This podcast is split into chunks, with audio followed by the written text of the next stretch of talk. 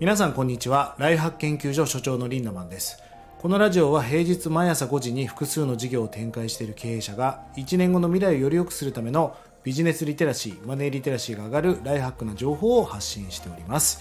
え皆さんおはようございます。リンダマンです。え今日のテーマはですね iPhone 生産性向上術というねお話をしていきます。iPhone を活用して皆さんの生産性を向上していこうという話です。まあ、ちょっとね、Apple ユーザー限定の話にはなってしまうと思うんですが、あの、Android の人も活用できますので、ぜひね、どうやってスマホを活用して生産性を向上していくかというお話をしていきたいと思います。あの、僕はですね、2000何年だったかな、7年とかだったかな？iPhone が3っていうのが初めて出た時に買ったんですがまあ当時はですね、まあ、電卓みたいな携帯が出たみたいな喋りづらいみたいな、まあ、当時はこう2つ折りのパカっていう今でいうガラケーですよね、まあ、それが主流だったんですが、まあ、まさに電卓のような、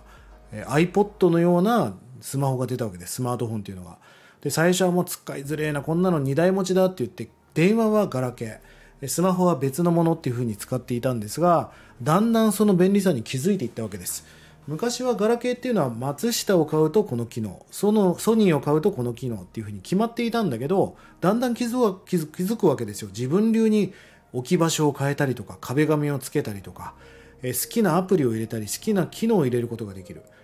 まあそんなカスタマイズできるめちゃくちゃ便利なものだって気づき始めて小さなパソコンになったわけですよね。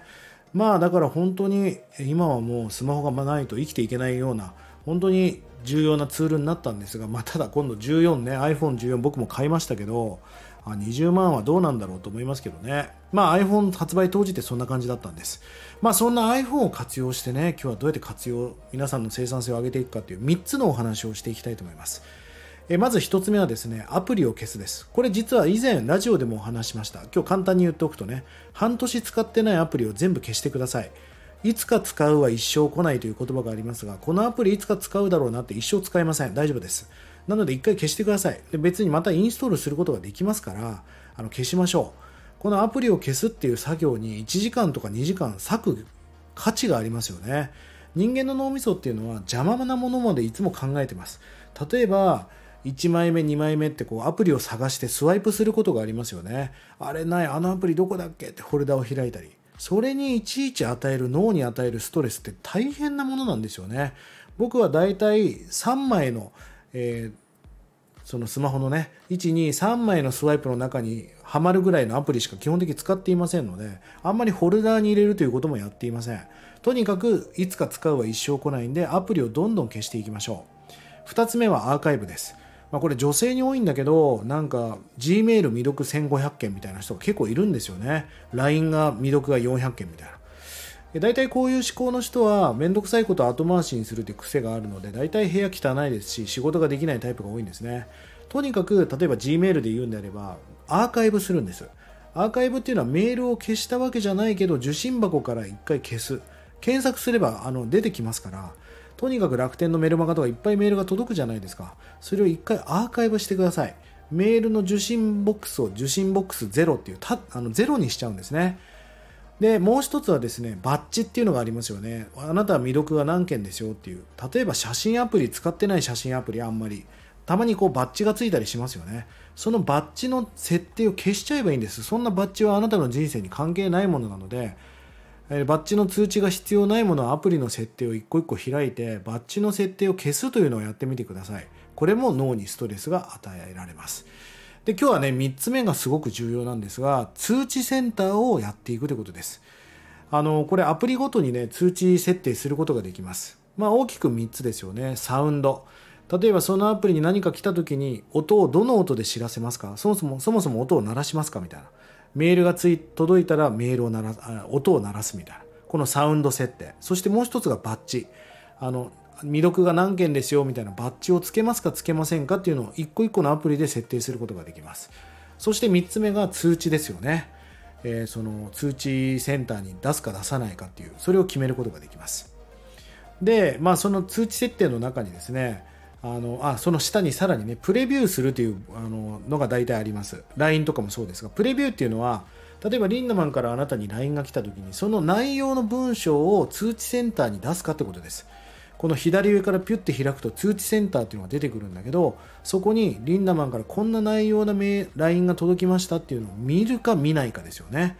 見る必要がないものはもう見せない方がいいしいやもう重要な LINE が来るかもしれないから LINE はチェックしたいという場合はその本文をプレビューするという設定をしてください。あともう一つはグループ化です。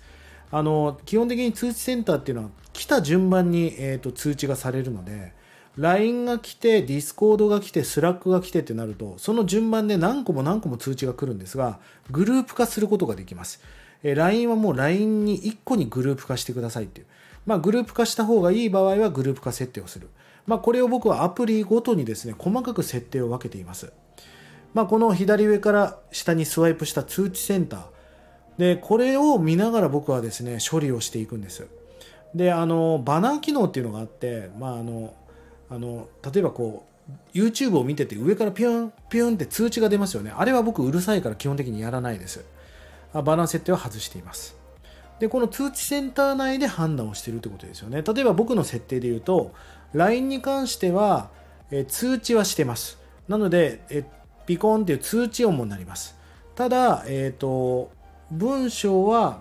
見れるようにしてグループ化しています。で、Discord に関しては僕たくさんの Discord チャンネルをやってるので、この Discord は通知をする、このチャンネルは通知しないっていうのを細かく分けていて、1通ずつ中身が見れるように設定しています。これグループ化してないってことですよね。で、あんまり使ってないようなアプリはもうそもそも通知自体を非表示にしているということをやっています。この設定を駆使してですね、今何をいけないかっていうことを瞬時に判断してるわけですよね。えー、バッチや通知がオンベースだとね、あの、LINE とかに人生に時間を奪われてしまいます。要は、そのなんかピコンピコンってなるたびに何かをしなきゃいけないっていうのはもう LINE に人生を奪われてるのと一緒じゃないですか。なので別に通知音が鳴ったから LINE を開くんではなく、まあ、さらに僕の場合は Apple Watch につないでいるので、まあ、スマホを開く時間もめんどくさいじゃないですか。だから腕時計上でそういう LINE の通知とかも見たりしています。さあまあ、そもそも LINE も見てませんが、この通知設定をすることによって、設定を駆使することによって、ものすごい高い生産性を得てるということです。ぜひこの設定をやってみてください。ぜひ皆さん、アーカイブをまず消しましょう。あまずアプリを消しましょう。半年以上使ってないアプリを消す。そしてアーカイブをして、えー、通知のバッジ設定をやる。そして通知センターの設定、1回やってしまえば、もうスマートフォンはあなたにとって有能な秘書になりますし、優先順位が低いことを排除して、高いところからやっていくことができ、結果生産性を上げる、結果お金を稼いだりすることができるということなので、ぜひこの iPhone をね、最高の有能な秘書にしてみませんか1日30円で学べるオンラインサロンライフハック研究所。1年後の未来をより良くするための学びコンテンツが200本以上上がっています。ぜひこちらもご活用ください。それでは今日も素敵な一日をリンダマンでした。まったね